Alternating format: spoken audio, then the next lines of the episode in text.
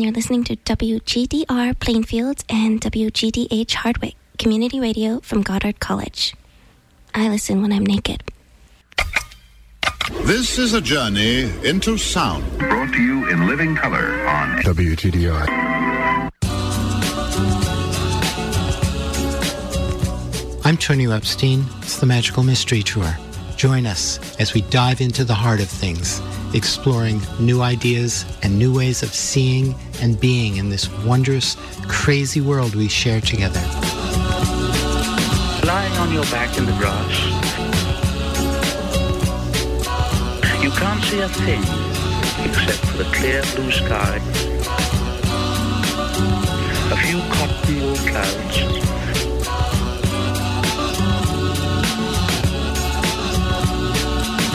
higher and higher in the great dome of the sky, filling it with song. Higher and higher, filling it with song.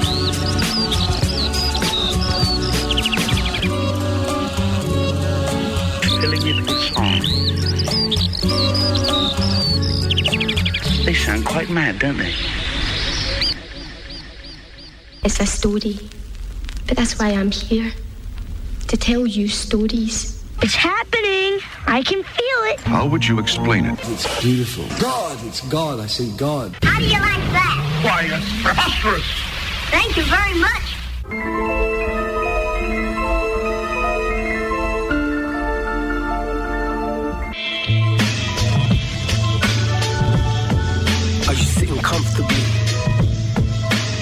Put your seatbelts on because you're in for a harrowing ride. I am the narrator, the voice that guides the blind, following not with your ears but your mind, and allow me to take you back on force through time to explain the significance of things you may think insignificant now, but won't further down the line.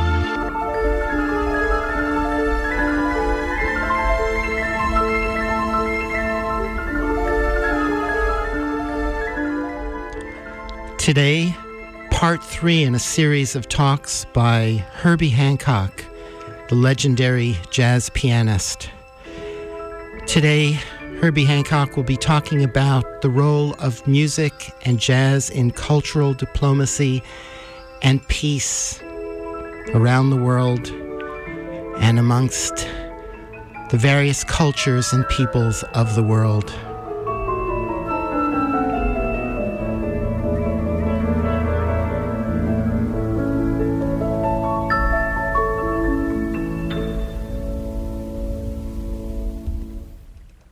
I'm Ingrid Monson, professor of music and African and African American studies, and it's my great honor to introduce Herbie Hancock this afternoon, who will be giving his third Norton lecture. Before I begin, I want to thank Mr. Hancock for generously engaging with our students in these past few weeks in ways that have been utterly transforming for them. Every moment they have spent with you has given so much joy and inspiration. In his first two lectures about Miles Davis and breaking the rules, Mr. Hancock chose to honor his mentors and teachers, showing us how Miles Davis's wisdom, Chris Anderson's harmony, and Eric Dolphy's too out to be in and too in to be out music inspired him to find his own very productive path of rule breaking and musical creativity. Mr. Hancock's spirit is so large and generous that he left out the fact that his own explorations in harmony, composition, and improvisation utterly transformed the post bebop musical landscape in profound and influential ways. Those paths of harmony he showed us on the piano last time didn't exist before he developed them. And when he put them into improvisational action within the community of other fellow explorers like Wayne Shorter, Miles Davis, Freddie Hubbard, and Buster Williams, the music soared. He would likely say he's not here to talk about that. I knew it. but rather the ethics of jazz, the power of music beyond the greatness of its heroes to seek freedom, justice, compassion, and ethical understanding.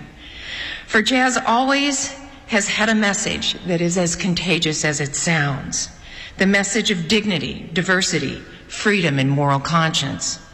I'll repeat a message of dignity, diversity, freedom, and moral conscience, which transcended any of the personal failings of its all too human artists. Musicians were seen as cultural ambassadors as early as the 1930s when they played abroad to rapt international audiences.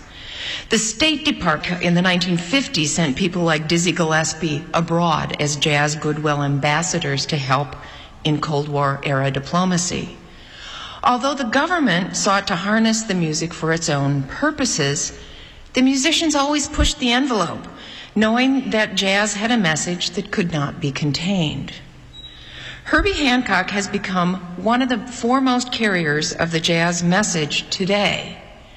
In 2011, he was named UNESCO Goodwill Ambassador for the promotion of intercultural dialogue. His participation in UNESCO led to the establishment of International Jazz Day, which celebrates the music as a vehicle for promoting peace, intercultural dialogue, and human rights. International Jazz Day is April 30th and was first celebrated in 2012.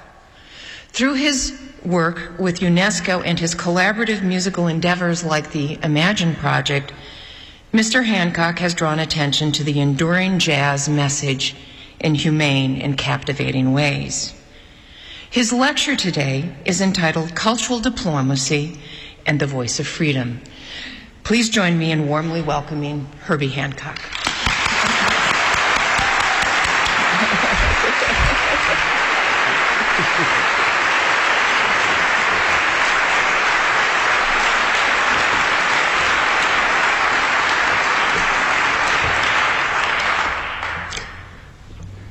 Thank you, Ingrid. Thank you so much. I'd like to welcome all of you to week three of my Ethics of Jazz lecture series and my heartfelt thanks for joining me this afternoon. Over the past two lectures, I've discussed the wisdom of Miles Davis, the pros and cons of breaking the rules, and in the process, I think you've gotten to know more about my life in and out of music. I've enjoyed getting to know many of you, and we've shared some lively discussions, and I hope this afternoon's lecture will be eye opening for all of you. One question I'm often asked is Do you think music can affect the establishment of world peace and change people's minds? My answer? Yes. Yes, I do. Now, please let me explain. Jazz has been the voice of freedom for millions of people for over a century. And jazz, without a doubt, defines cultural diplomacy. Jazz is a distinct American art form, yet is a potent and persuasive, universal, and versatile language that has both incorporated and influenced global music. Jazz values diversity encourages ethical and honest behavior, doesn't shy away from vulnerability, promotes innovative ideas, and insists one take responsibility for one's actions. Jazz inspires inner reflection as well as communal participation, and jazz has an engaging appeal. There's an element of the unknown in the music that mirrors real life so it's never boring because the unexpected is just around the corner. The music creates and alleviates tension, and when performed live, jazz positively responds to its audience. Using intercultural dialogue to encourage and improve our communal existence, jazz musicians have always played an integral role and continue to be beacons in the storm, uplifting the human spirit. Serving as cultural ambassadors in small villages, on remote islands, at historic sites, and in noisy metropolises in all corners of the globe. The music exemplifies, encourages, and expresses exploration, courage, cooperation, respect, consideration, tolerance, self awareness, and empowerment. With one solo instrument or an entire big band, jazz has the power to make people feel better and transform individual lives, families, communities, and societies. Jazz also has the, an excellent sense of humor. Both jazz and humor are contagious and create a feeling of harmony with our neighbors. I don't think I could find a more perfect form of expression to promote the benefits and enrich the soul of cultural diplomacy than music. And since the term may be new to many of you, I'd like to explain what it means to me. Not only am I a musician, but I'm deeply interested in human beings. I have affection and curiosity for the unknown, people, places, ideas and I'm engrossed with interweaving these passions together for the greater good. World change it starts within. And what ultimately led me to open up my ability to recognize the idea of being a cultural ambassador was a shift in my self perception. However, it was a few decades before I got to the point of extending the definition of my being beyond that of a musician. And in my case, it came through my practice of Nichiren Buddhism. But first, a little cultural diplomacy background and a few chapters from my personal history book that started the traje- trajectory that was developing in my subconscious. What we play is life. So aptly said the great trumpet player and perhaps our very first cultural ambassador, Louis Armstrong, also known as Satchmo, which, by the way, was a moniker given to him by Percy Brooks, the editor of Melody Maker magazine, when he accidentally abbreviated Armstrong's nickname Satchel Mouth into what's now the immortal Satchmo. I owe a debt of gratitude to my jazz ancestors, my heroes, who first ventured out into the world using jazz as a messenger, a friend, and a tool to make meaningful connections, sometimes uttered without a word of English. Other early builders, bridge builders, include the Beatles, visit to Russia during the Cold War, and the United States Information Agency's sponsorship of the Family of Man, a museum of modern art photographic exhibition depicting the full spectrum of the human experience from birth to death and traveled to 39 countries and exemplified peace and friendship. Louis Armstrong, along with Duke Ellington, Dave Brubeck, Benny Goodman, and Dizzy Gillespie, are only a few of the cultural diplomats who traveled the globe on behalf of the U.S. State Department between 1956 and the 70s to ameliorate the ideological antagonism at the height of the Cold War and to promote international friendship through the exchange of music. Complex political motives were involved. Most of the musicians were black. And while they were sent to respond to the perceptions of American racism, the reality at home was quite different. Dave Brubeck remarked, My quartet was one of the first jazz groups to participate in the U.S. State Department's People to People program. We understood, of course, that we played a role in Cold War diplomacy, but unfortunately, we were unaware of the part we played in the overall strategy. That's the end of the quote. Since those early days, the future of cultural diplomacy has been in good hands. Our planet's troubled present and uneasy future call for demand peaceful approaches to soothe our differences. This is the essence of cultural diplomacy. And I'm pleased that under the auspices of the State Department and the Thelonious Monk Institute of Jazz, I've been fortunate to embark on a number of successful international tours over the past 18 years. I'll tell you more about that a little later on, but for now, let's back things up a few decades. My first international experience was in 1963 when I was playing with Miles Davis at the Antibes Jazz Festival. Coincidentally, my good friend and one of my musical mentors, trumpeter Donald Byrd, was in Paris at the time. After my concert with Miles, I flew to Paris to meet Donald, and he showed me the magical city of light, or La Ville Lumière. This was a trip that sowed the, the first seeds for my personal sense of global cultural relations. And what a time we had. During this trip, Donald gave me a gift of something I'd never experienced.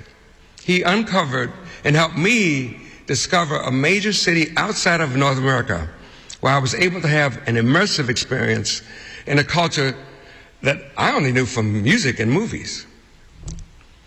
My appetite was instantly stimulated for the tastes, sounds, and sights of the vast multicultural world outside of my door. And from that moment on, whenever and wherever I travel, my curiosity was ignited. I was compelled to inhale and experience the myriad lifestyles and traditions I encountered, and all of this fed my soul and my creativity. A second pivotal experience occurred in 1964 when Miles took the band to Asia as part of the World Jazz Festival, which was produced by George Wein, a prominent game changing jazz impresario and founder of the Newport Jazz and Folk Festivals. I maintain a vivid memory of being on a U shaped walking street in Japan with no curbs or sidewalks. It was the first time in my life where I didn't see one white or black face in the throngs of people crowding the street. Growing up in the Hyde Park, Kenwood area of Chicago and attending Grinnell College, I was accustomed to being around white or mixed groups, but this felt unfamiliar, unusual, and was on my top 10 list of foundational embryonic experiences. Now, let me explain what I'm talking about. Previously, I never thought about it. I subconsciously took it for granted that white people would be everywhere.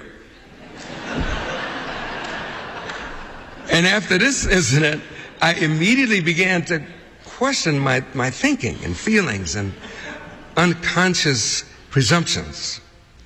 This was like finding the little needle in the haystack of global thinking, slowly examining an unconscious building block concerning connections, and perhaps even simulating the development of future musical links. Remember, this was the first time I was in Asia. Also, in the 1960s, George Wein flew a group of jazz musicians from New York to Europe for several festivals, and the first, I believe, was in Paris. The plane was filled with jazz luminaries. Miles was there, Dizzy too, and the incomparable visionary Thelonious Monk, one of the most influential jazz pianists and composers of the 20th century. When Thelonious got off the plane with us, his close friend, pianist, and one of the founders of the bebop style, Bud Powell, met him at the airport. I watched carefully as Thelonious looked at Bud. And without saying one word to each other, they walked off hand in hand like two little kids. Their history and respect for each other was a thing of beauty and remains one of the most touching and outstanding highlights of my life. I also realized that jazz festivals were a model of cultural diplomacy and how incredibly significant these festivals were to creating the unification of disparate cultures. It was intriguing and infinitely satisfying to be a member of this club, a rare gathering of visionary and exceptional artists joining their hearts and minds, fostering the creative process of, as Joe Cocker wrote in his tune, Space Cowboy, learning to live together. Although the idea of cultural diplomacy had been brewing in my heart and soul, waiting to be released, it was lurking in the subliminal shadows of my mind over the majority of my life in and out of jazz. Around the turn of the millennium, two things converged. One, in 2004, I was approached by a UNESCO representative who encouraged me to think about becoming a Goodwill ambassador. However, it would be years before I stood before Irina Bokova, the Director General of UNESCO, and accepted the position. Two, and of major significance, I began collaborating with my good friend and colleague, Tom Carter, who is also a creator of modern cultural diplomacy through jazz. He has been the president of the Thelonious Monk Institute of Jazz for almost three decades. And I've worked with Tom as a cultural ambassador for 19 years and now serve as chairman and professor. Tom Carter is with us today. Please stand up, Tom.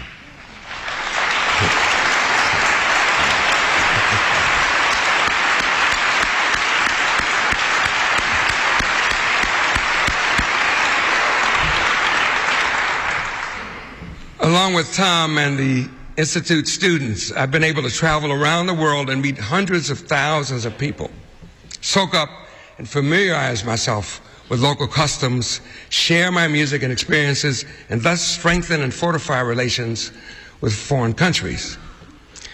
We've logged innumerable miles in the name of jazz and cultural diplomacy. And I'd like to tell you about a few outstanding tours I've taken with Tom and the students from the prestigious Thelonious Monk Institute of Jazz Performance. For the past 19 years, the school has been educating a small select group of young international musicians who study tuition free for two years with the jazz master's in the tradition of the mentor apprentice model of jazz education. I've worked with and included many of our graduates in my bands. And I'm proud to say that the music is in really good hands. I always advise the students to consider the value of what their music project and behavior will send out to the rest of the world. I believe and try to convey that we must all participate in designing the human orchestra of life that will move humanity several steps forward rather than focus on creating a world that's greater for the few and worse for the many. In 1997, at the behest of President Bill Clinton and Secretary of State Madeleine Albright, who, by the way, is a fledgling drummer, we took the students to perform at a cultural event at the Summit of the Americas. Several nations demonstrated the music of their country before 34 heads of state, and the very next day, President Clinton told me that our jazz group accomplished more for diplomatic relations than any of the other diplomats. And we also received the most enthusiastic response. It was more than the applause. I could actually feel and sense that the competitive spirit and barriers in the atmosphere subsided and disappeared. In 1994, and of considerable consequence to me, we were the first cultural organization to bring the therapeutic force of music to South Africa when Nelson Mandela became president after the end of apartheid. Jazz opened doors and helped heal a country that had suffered unfathomable hardships and pain. What finally made me and Tom Carter aware that we could have one special day a year dedicated to the celebration and appreciation of jazz as an international music, International Jazz Day, was the creation and implementation of UNESCO's annual World Philosophy Day in Paris. Now, jazz isn't verbally philosophical. However, philosophical ideas are beautifully expressed when you blend together the common language of music and the improvisatory principles that are fundamental in jazz with a visceral performance that conveys those ideas. We participated in Philosophy Day for three years between 2002 and 2004. After a concert and spirited roundtable discussion about philosophical concepts inherent in jazz with saxophonist Wayne Shorter, vocalists Dianne Reeves and Dee Dee Bridgewater, and myself, there was thunderous, enthusiastic feedback encouraging us to further explore the idea of a day dedicated to jazz. And less than 10 years later, we created International Jazz Day, which I'll tell you about a little later. Being selected by Secretary of State Condoleezza Rice and President George Bush in 2005 to commemorate the resumption of diplomatic relations between the United States and Vietnam was a great honor. Beginning in January of that year, scholars, scientists, and businessmen participated in events to mark the occasion. In the fall, our group of students headed to Ho Chi Minh City for a performance, and then we traveled to Hanoi, where we celebrated Thanksgiving with Vietnamese and American citizens at the ambassador's residence. I heard that Secretary of State Rice said our tour accomplished more in 10 days than all the other events and programs achieved over the previous 10 months. The power of music, once again, proved it could unify and promote goodwill. During press interviews on a tour we took to Shanghai, I was specifically asked about my relationship with the brilliant pianist and China's most famous classical musician, Lang Lang, with whom I performed during 2008 and 2009. Our collaboration was an unusual blending of cultures, generations, and genres, and our connection was instantly familial. Challenging for me because I hadn't looked at a classical rep- repertoire for nearly 50 years. But it was an, a sublime experience to revisit my classical roots. The best example illustrating our intercultural connection was a performance of the four-handed version of Maurice Ravel's Laideronnette, or the Empress of the Pagodas, from Ma Mère l'Oye or Mother Goose. Empress of the Pagodas isn't designed to be strictly played with a metronome because there's a ebb and, and flow to the piece. And there are many places where the, the tempo can vary. It turned out that Lang Lang and I had a symbiotic re- interpretation of the piece, including the pauses, flow of time, and the dynamics, you know, the loud, soft, and silences between the notes. After playing the piece night after night, the magic began to unfold. So I'm going to show you a little video taken by Lang Lang's mother. I'll show that a little later. Sitting on one bench, he took the lower part and the pedal. We began to breathe in sync. The pauses we made were exact. Our bodies swayed in unison. And our hands, hands sometimes uh, his hands sometimes reached over mine and mine over his. This was kind of a lovely acrobatic. It was as though we were one, and audiences went crazy. Here's our performance at the White House for a state dinner honoring President Hu Jintao. And we had a great time. Yet another example of music being a universal unspoken language. President Hu remarked that even though our cultures and business practices differ, differ through experiences like our performance, the musical similarities of the two nations bring us closer together. When facing insurmountable issues, music unites, unifies. Other political leaders have used jazz as a bonding tool.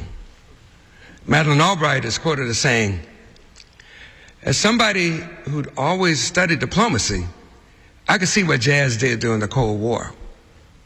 There was no question that Louis Armstrong and others going to the Soviet Union and other places had a real impact.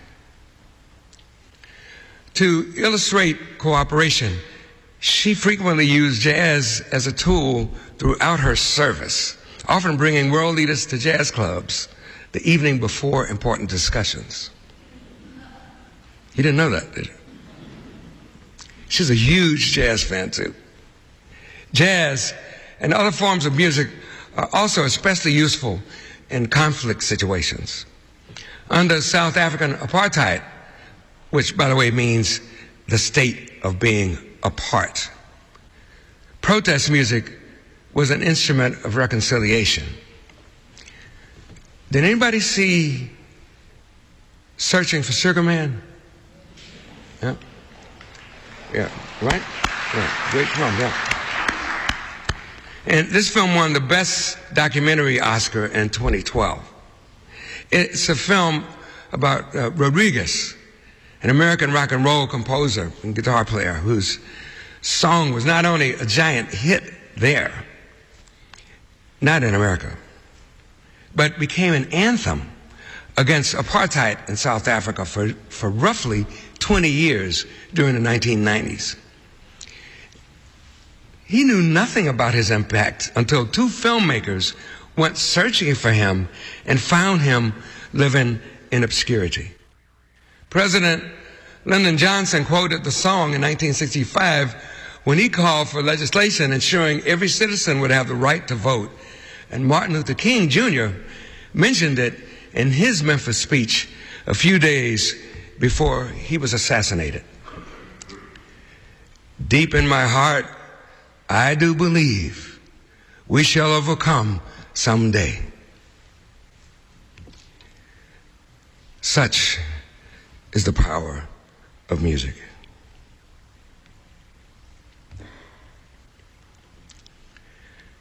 Every time I open a newspaper, I'm reminded that we live in a world where we can no longer afford not to know our neighbors, said my good friend Yo Yo Ma. So he did something.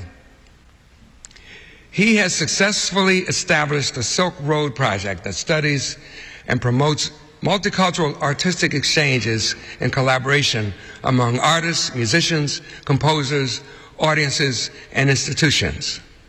Inspired by the rich ethnic heritage and customs of the 4,000 mile long Silk Road that runs throughout the Asian continent, Yo Yo is achieving his vision of connecting the world's neighborhoods.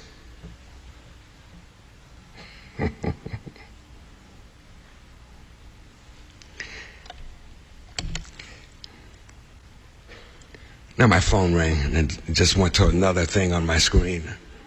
Distracted me. Mm. And I'm the one that's running the uh, teleprompter, right? Through my iPhone. Right? So I had to, had to giggle at that. In 2008, the time had come for me to create and record another CD. And I wondered, why do this record? What would be its purpose? And ultimately, how could I constructively use music to benefit our globalized world? Many people have adopted a defeatist attitude that only a handful of powerful and wealthy individuals will profit from globalization. Those who feel, who feel that way believe they are completely powerless and dread the inevitability of a globalized world. And I, I understand those feelings. But I envision a global purpose that has the capacity to lead the world out of the darkness and into the light. It occurred to me that if we become actively involved in creating the kind of globalized world that we want to inhabit, we'll have the powerful advantage of intercultural dialogue. People with different customs and experiences can work collaboratively to create new possibilities in culture, education, and technological development. The goal will be to find solutions to many of our common global problems, some of which challenge the continued existence of life on the earth. Pete Seeger once said, My job is to show folks there's a lot of good music in this world. And if used right, it may help to save the planet. I wanted to find a way to use the power of music as a vehicle to highlight our interconnectedness in this positive light. And of course, this goes hand in hand with my own transformative realization of using my abilities to be of service to humanity. This reali- realization motivated, energized, and inspired me to conceive and implement the Imagine Project. So, in 2009, I traveled abroad to collaborate with nearly 50 musicians from various regions in the world beyond our shores, representing diverse cultures and traditions on a quest to demonstrate the advantages of globalization through music. At the heart of this action was a quest for peace that we all shared from the onset blending a broad musical vision with local musical culture, the project fulfilled every reason for me to make another record. It was a way for me to send a powerful message with an all inclusive consensus of hope. In order to honor the musicians' diverse, fertile cultures, it was my intention to travel to their homelands, smell the air, taste the food, meet and explore the communities, experience their rich traditions. The reality of time and economic circumstances didn't allow me to travel to all the places, but I came pretty close. The title of the project came from the 1971 John Lennon song, Imagine, that's universally loved and sung around the world. It's been the centerpiece for countless school assemblies has garnered global airplay, and the lyrics basically ask the listener, why can't we all just get along? I felt this sentiment was an appropriate title and homage to what I strive to accomplish using the optimistic and encouraging forces of music. The Imagine Project turned out to be a monumental musical collage. And one of the songs of the CD, of course, is John Lennon's Imagine, and was built on a rhythm created by Konono Number One, a Congolese group that plays thumb pianos and percussion instruments they craft from what they find in their local junkyards. There's also a lyric sung by Oumou Sangaré in Bambara, one of the primary native languages of Mali. And here's an, another. We traveled to Ireland to record The Times They Are Changing, the Bob Dylan anthem that weaves the kora, played by Toumani Diabaté, with a Celtic flute, fiddle, and uilleann pipes, Irish bagpipes, played by the chieftains, along with a few other instruments as well. And the lyrics were sung both in English and Irish by Lisa Hannigan. This was not the first time I traveled to connect and, and build musical bridges. Working outside of conventional jazz boundaries, My CD and accompanying documentary called Possibilities was an amalgamation among a diverse group of musicians. This cooperative effort that sprang from our compassion for the people of the world rang out loud and clear, and it was gratifying to, to feel the music we made was in the spirit of service to humanity. We ended the documentary at the 2005 Youth World Peace Festival in Hiroshima that commemorated the 60th anniversary of the atomic bombing of Japan and the end of World War II, where saxophonist Wayne Shorter, guitarist Lionel Loueke, and I performed a, a completely improvised composition. You probably noticed that was Carlos Santana also at the beginning of, of this when we were laying a wreath at the uh, uh, memorial at, uh, in Hiroshima. And this was a, a sobering experience for all of us uh, involved, remembering the results of man's inhumanity to his fellow men, women, and children. But the music we made that day celebrated peace, compassion, and friendship. This past November, I returned from an Asia, Asian concert tour and had the privilege of again visiting Hiroshima. And although I didn't win an award or receive a plaque, this experience stands equal to any accolade I've ever been given.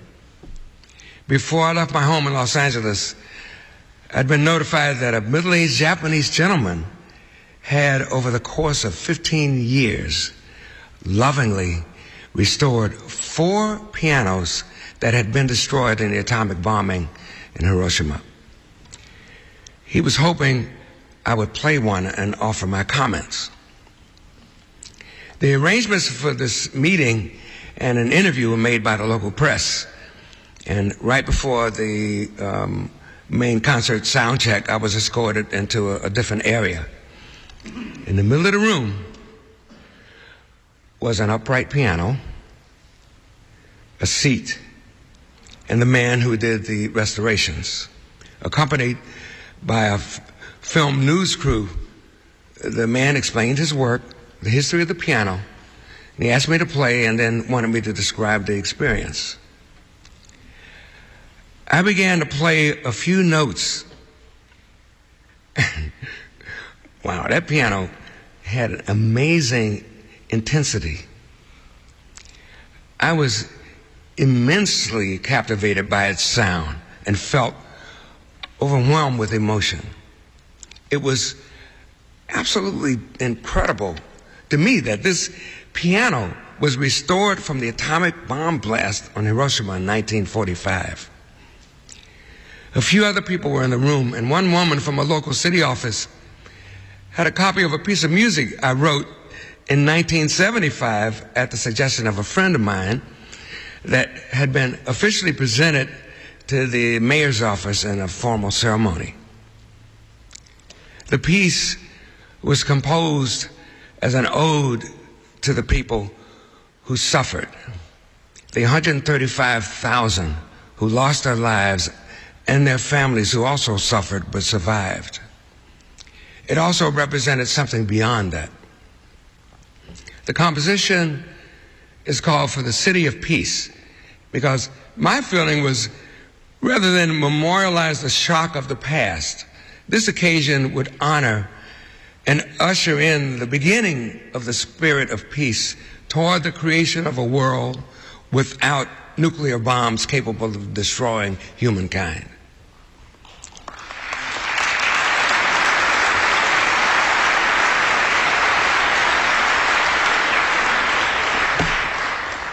It was given that particular title because I believed that the spirit of peace began after the bomb exploded. The woman from the city office handed me the music and asked me if I would play the piece for them over, over uh, on the revitalized piano. It had been over 35 years, but as I began to play, I was grabbed by the indescribable sound of the piano, which had something very much alive and vital inside. I felt that the piano somehow represented the souls of all those lost lives being resurrected and reborn, like the phoenix rising from the ashes. Later, I began the concert and in the middle of the show played a solo piece. While I was playing, I couldn't stop thinking about that restored upright and what I felt that day. So I decided to kind of include a few excerpts from For the City of Peace.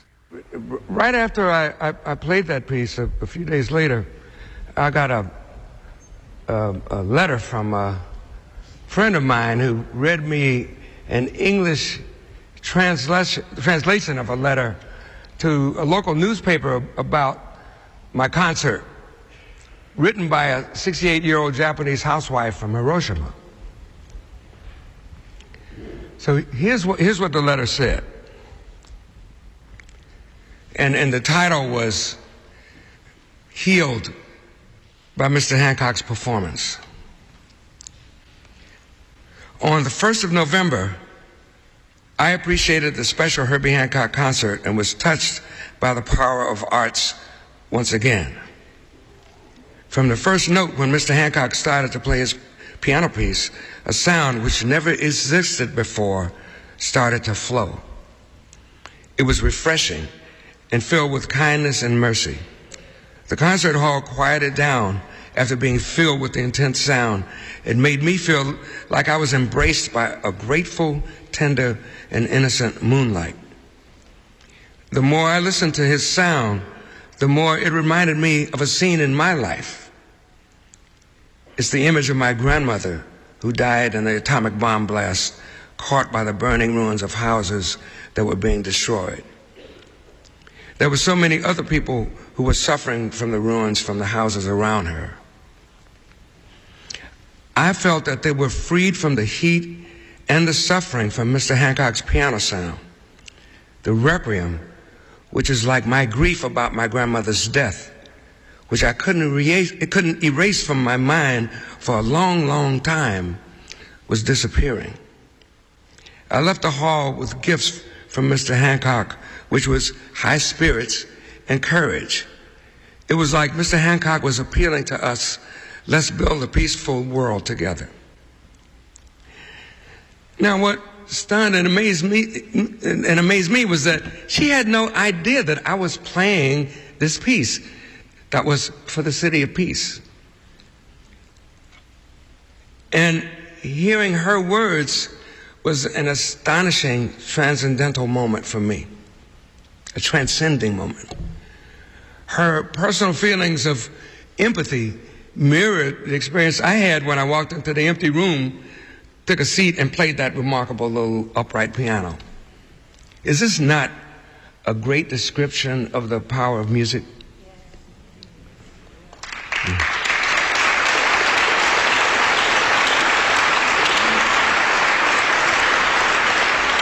I mean, I, I, I was shocked beyond beyond belief.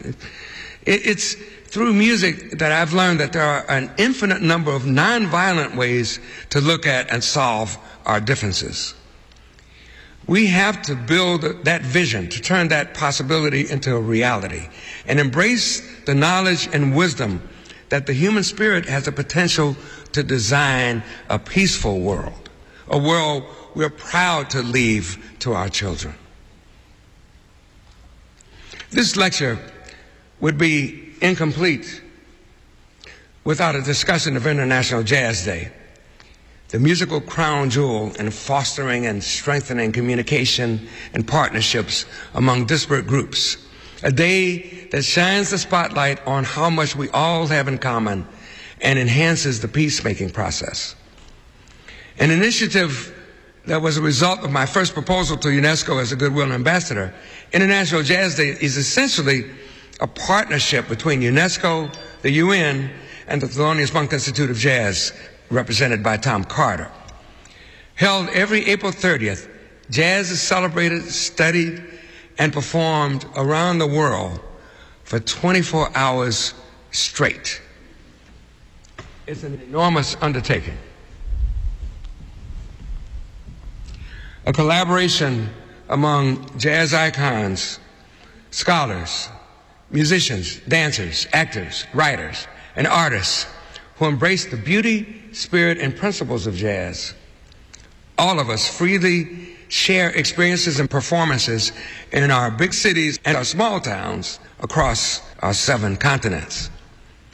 Last year, every single country on the planet, that's 196 countries, including Syria, North Korea, Afghanistan, Iran, Iraq, participated in Jazz Day.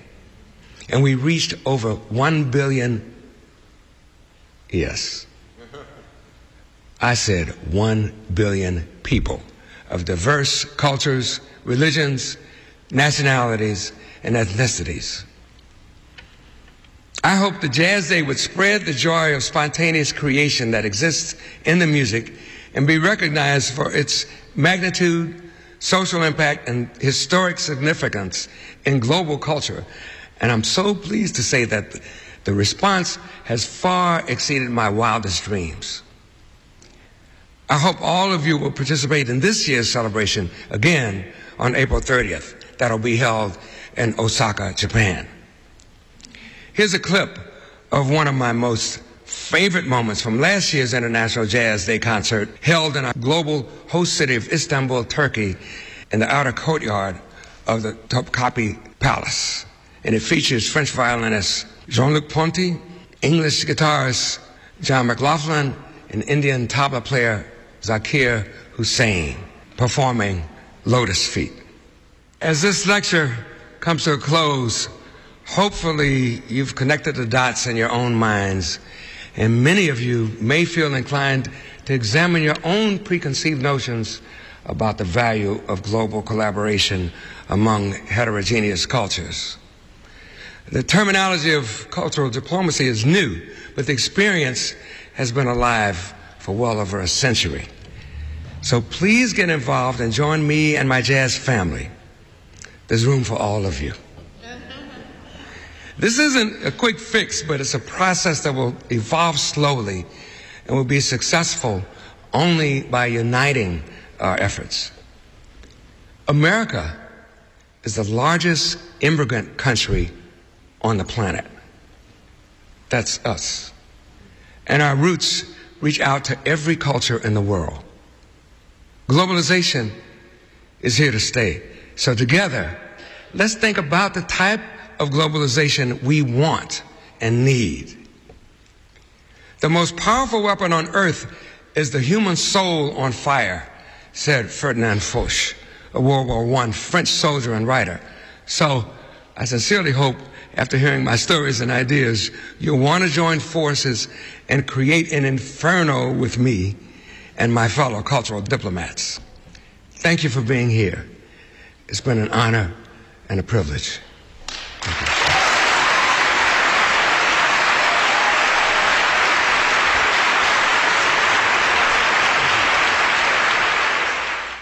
And that was Herbie Hancock, part three in an ongoing series of lectures, talks by Herbie Hancock that he did in 2014.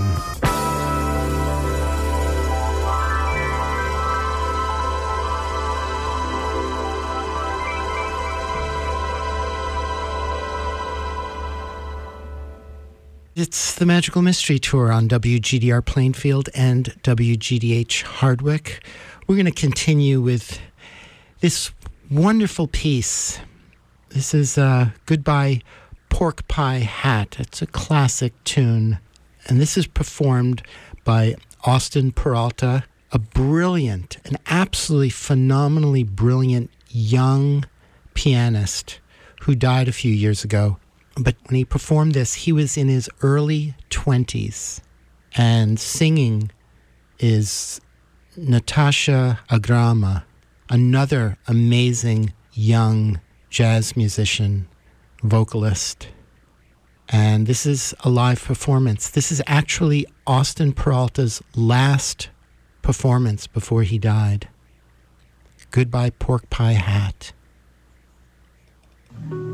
We rise up the darkness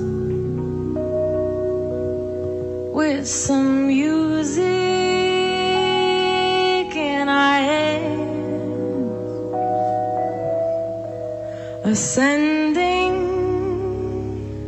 to make real what we're dreaming.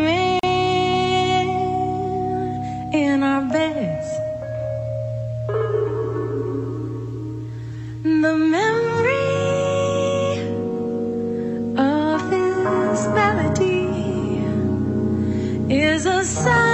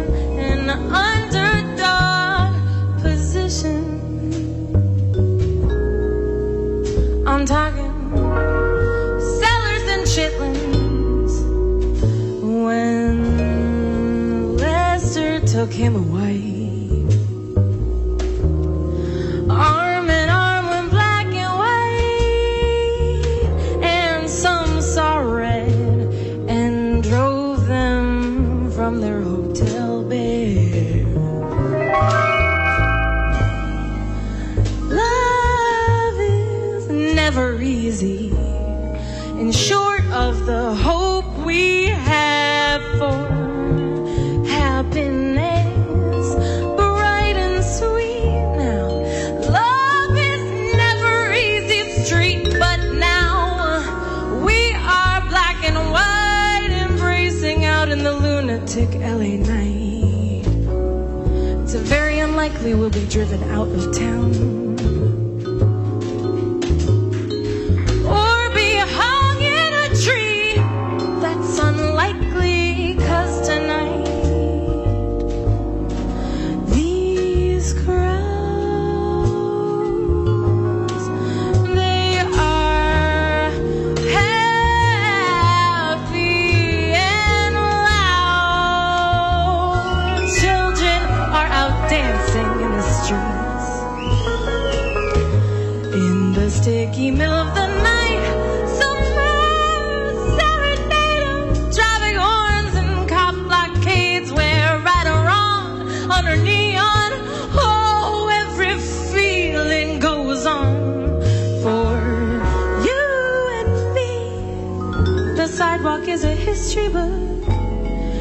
circus of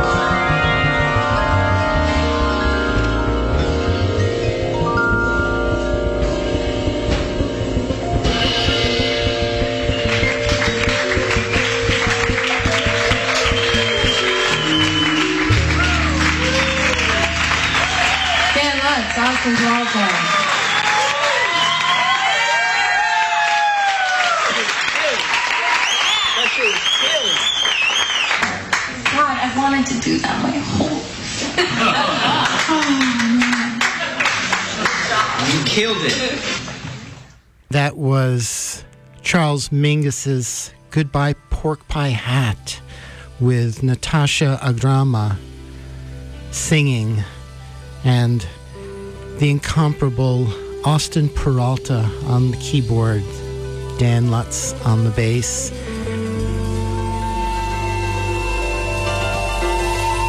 From a live performance. There's a wonderful video of that performance on YouTube entitled Austin Peralta's Last Performance.